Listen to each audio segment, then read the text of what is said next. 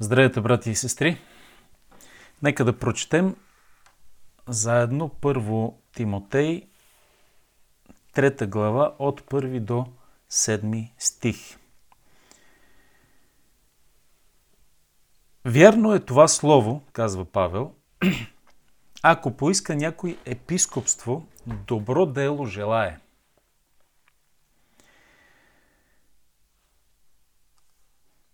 Обаче епископът трябва да бъде непорочен, мъж на една жена, самообладан, разбран, порядъчен, гостоприемен, способен да получава.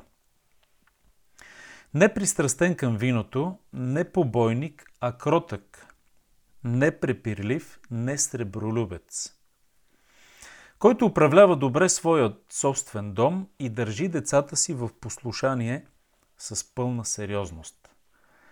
Защото ако човек не знае да управлява своя собствен дом, как ще се грижи за Божията църква? Да не е нов във вярата, да не се възгордее, за да не се възгордее и падне под същото осъждане като дявола. Освен това, той трябва да се ползва с добри отзиви и от външните, за да не падне в укор и в примката на дявола. Амин.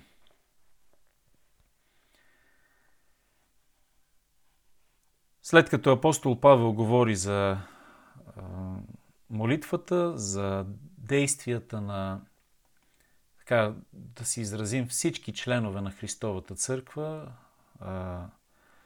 за сестрите, тяхната роля и отговорност в събранието, в обществото и в семейството. Той наставлява Тимотей какъв ред да въведе и по отношение на така, ръководството в църквата в Ефес. И разбира се, като боговдъхновено слово, това е оставено и за нас, и за принципи на подредбата на домостроителството, на економията на църквата Христова през вековете и до днес на базата на този пасаж, който сега разглеждахме, се основават и принципите, на които се а, по които се а, изгражда или основава ръководството над Христовата църква до ден днешен. Както би трябвало да бъде – как не би трябвало да бъде, го виждаме навсякъде в почти всички християнски деноминации.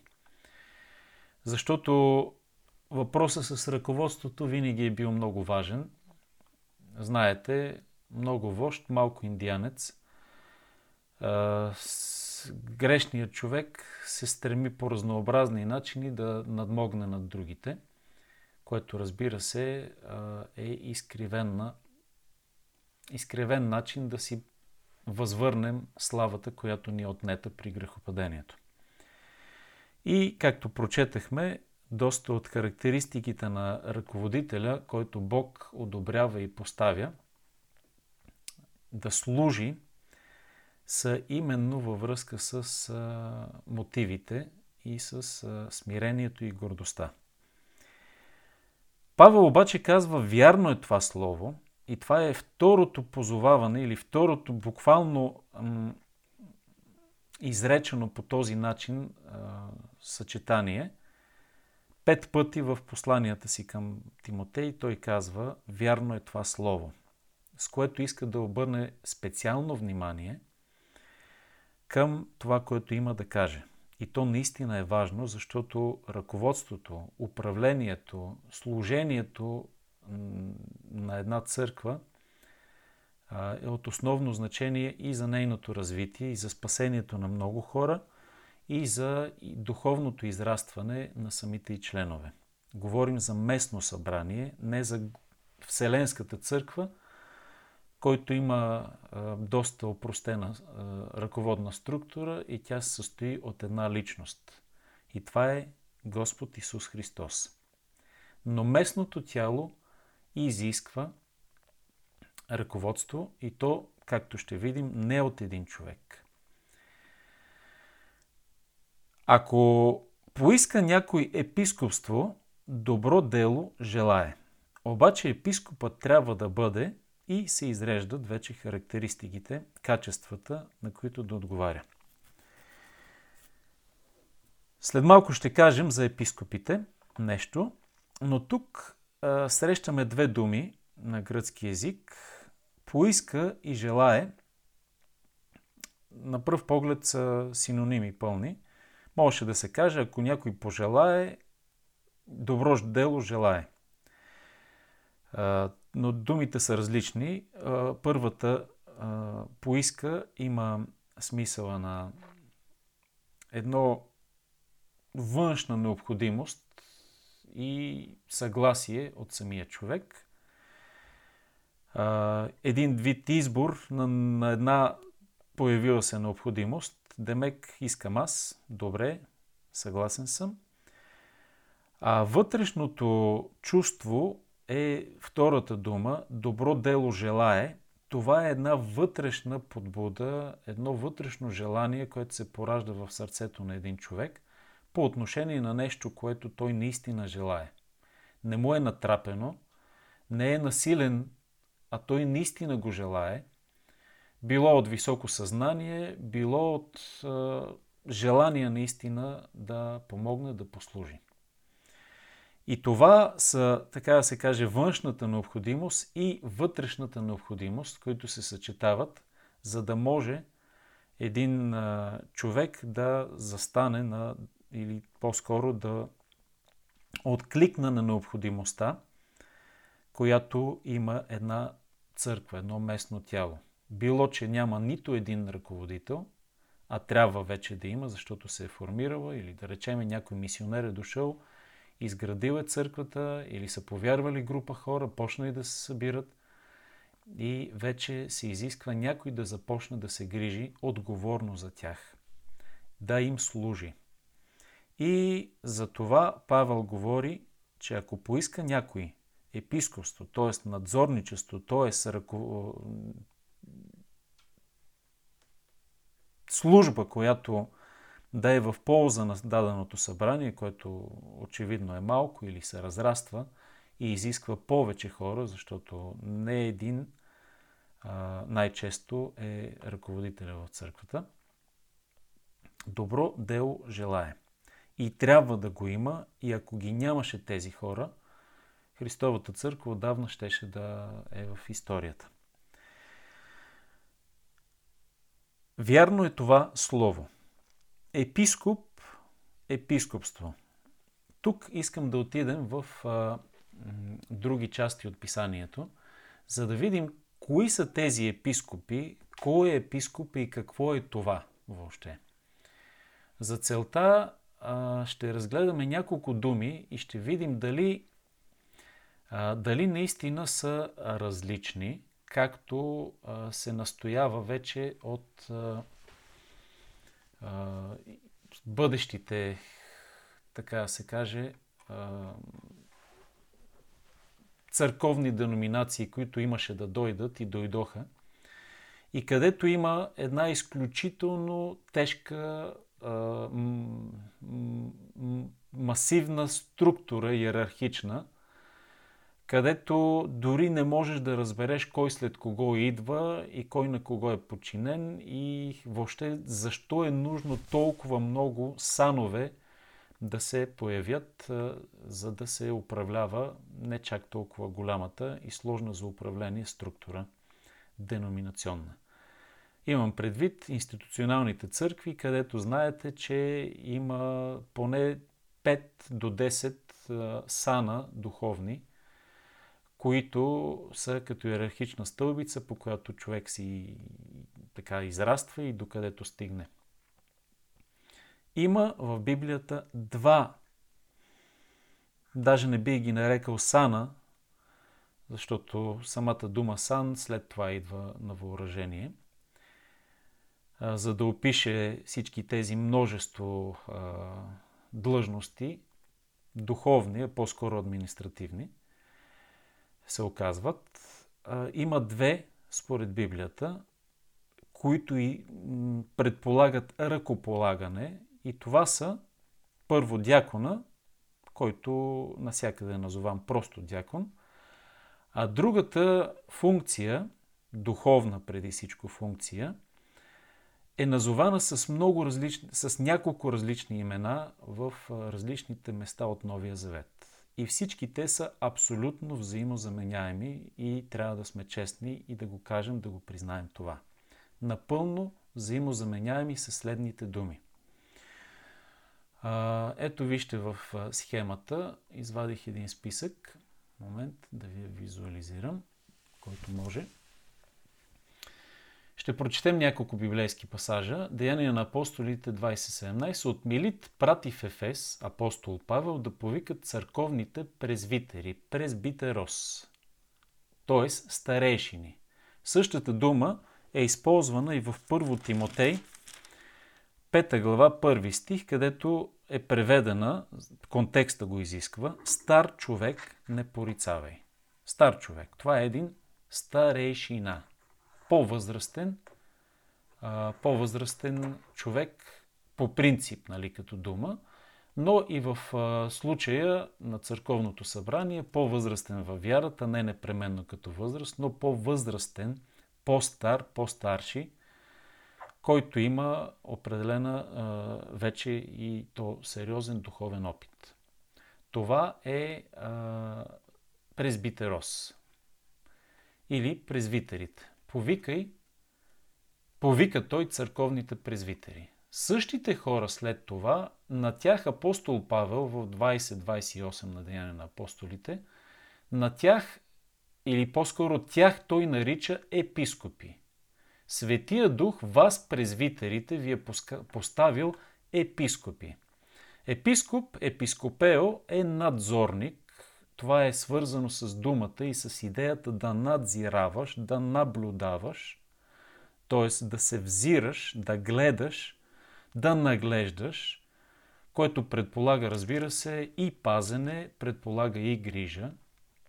И в известен смисъл самата дума предполага контрол, в най-добрия смисъл на думата. И Павел нарича църковните презвитери епископи. Това е категорично ясно от тези две много близки една до друга библейски стихове. Апостол Павел на Тит говори, поставихте или оставихте в Крит да поставиш презвитери във всеки град, както аз ти поръчах. Презвитери, тук също се говори, почти насякъде, където се говори за презвитери или за епископи, се говори в множествено число и то не по принцип за една голяма територия, както днес е, да речем, епископ на някаква енория голяма от 20-30 църкви и един епископ над всички тях, ами презвитери или епископи във всяка една от църквите. Поне един, разбира се, минимум, но най-често повече от един. Служители – ето първо Петрово, самия Петър казва, презвитерите, които са между вас, увещавам, който също съм презвитър. Тук се има предвид старейшина, който е също така и назован в същия този пасаж в пета глава на първо Петрово, пастир, защото говори за пастире началникът, който е над вас пастирите. Презвитър, пастир, епископ, старейшина, както в някои преводи е преведено. Всичко това са взаимозаменяеми думи за една и съща духовна длъжност и отговорност. И сега тук идваме до едно обяснение, което в нашия контекст ще бъде полезно да дадем. А, когато ние трябваше да определим, а, така да се каже, нашата структура на вероисповеданието ни, а, можеше да се придържаме към нещо, което определено не е библейско. И а, даже бих казал е светско или е взето от светските модели на управление. Има съюзи на определен брой църкви, които имат близки убеждения и верио и изисква и това често Господ го прави и това е добро църкви да се обединяват в някаква форма на сътрудничество, на съюз, което а, доста спомага за развитието и на мисионерско, на всякакво дело, на организационна структура и изобщо. И това не е лошо да има деноминационни структури. Много е добро, ценно, историята го е доказала. Така и ние а, сме в такава структура и когато трябваше да определяме м- дали да има, все пак ръководство трябва да има на тези, на тези множество църкви и дай Боже все повече, можеше да се придържаме към модела, който много са избрали, това да има председател на този съюз, който си е чисто светски модел и дори дума. И затова най-близкото, което видяхме, за да използваме все пак библейските термини и смисъл, който се включва в това, е да някаква форма, не казвам епископална, защото и тя има своите изкривявания, но има епископ, който надзирава най-близката дума, която е организационна, надзирава или наблюдава, или ръководи, или отговаря пред Бога дори няколко църкви. За това е избрана тази дума, която обаче не носи смисъла на духовен сан в нашите разбирания. Това не е сан и не се ръкополага такъв човек като епископ. Просто се използва думата, защото тя е библейска. Но, както подчертах и отделям повече време за това, епископ, надзорник, старейшина, презвитер, пастир, всичко това в Библията е, а, са различните описания на една и съща функция духовна. И това е тези, които са посветили да служат активно и ще видим техните качества на дадена църква, на една църква. И най-често, повтарям и завършвам тази част от изучаването ни, най-често те са няколко. Дори когато се казва в послание на апостол Яков за молитвата за изцеление, болен е някой от вас, нека повика църковните презвитери, което изключва вероятността да стане един велик чудотворец, един, който да стане голям целител. И за да се избегне тази идея, която така и не се случва, за жалост, много от църквите, а, се казва повиките презвитерите. И така, след като говорихме по-глобално по един въпрос, който съм сигурен, че занимава много умове, а, какви са тези санове, а, откъде се появиха, да не говорим в формалните институционални църкви, там е нещо страшно и а, тотално небиблейско. И оттам вече бъркотията е пълна. И затова Павел казва, ако някой пожелае, добро дело желае. Обаче има изисквания, които ще разгледаме в нашите изучавания а, на този пасаж от трета глава, от първи до а, 13 стих, където се говори за, пак повтарям и подчертавам дебело, две групи църковни служители, които се ръкополагат. Това е ясно от различни места в писанието и ние ще го потвърдим, като стигнем и до дяконите.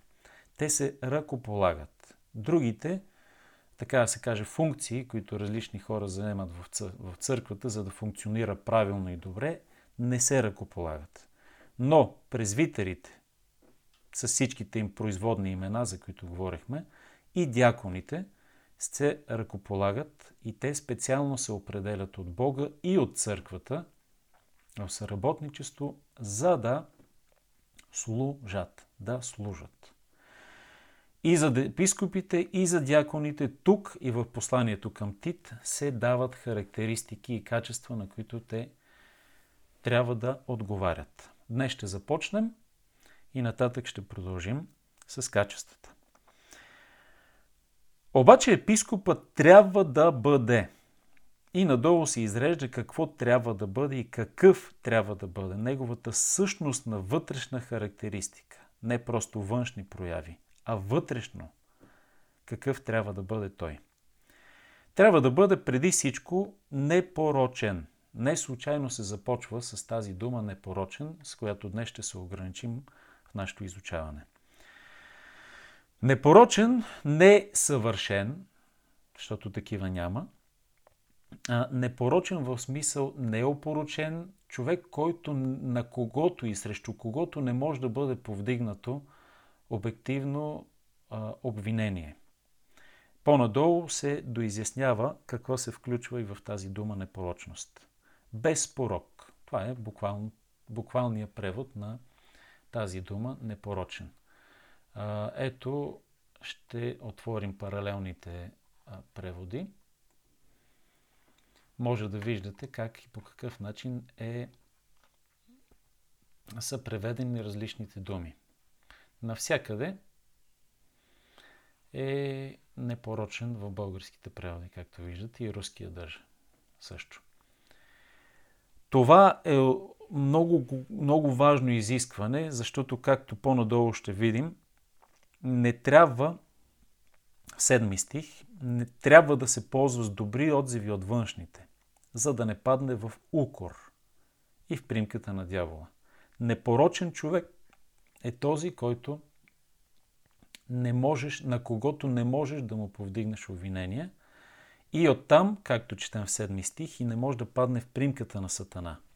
Човекът, който е с нечиста съвест, който си позволява компромиси, който а, има дори склонността да прави тези компромиси, задължително ще бъде хванат по някоя точка и показател от врага на човешките души и ще бъде опозорен.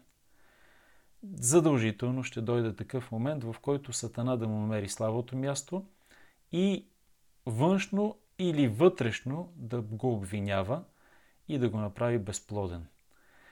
По тази причина непорочността е поставена на първо място с добро име, неопетнен. Такъв човек, който се е доказал като а, достоен да заеме това място, а, което е, ако говорим за висота на мястото, високо е най-вече, защото е като цяло сам, брулен от силни ветрове, атакуване от всякъде, носи голяма отговорност и такъв един човек, ако не е вътрешно здрав, а е прогнил, задължително ще се прекърши. Като едно дърво, което когато е здраво, не е проядено от черви, устоява на големи натоварвания. Ако обаче е, в един момент се прекършва и дори се чудат, абе, толкова здрава, здрав мертек изглеждаше, а всъщност се пречупи защото отвътре има нещо. Сърцевината. Казахме непорочен. Нека Бог да ни благослови, такива да бъдем, разбира се, всички ние като християни. Това е изискване не само към презвитерите, но особено те – ще продължим с изучаването на, на качествата. Те ще са полезни не само във връзка с църковната структура, а и за всеки един от нас, защото това са качества, които всеки християнин трябва да притежава. Бог да ни благослови да продължим и да прозрем какви са те и как да ги пожелаем, да ги имаме, да ги проявяваме. Благодатен ден желая на всички и до нови срещи!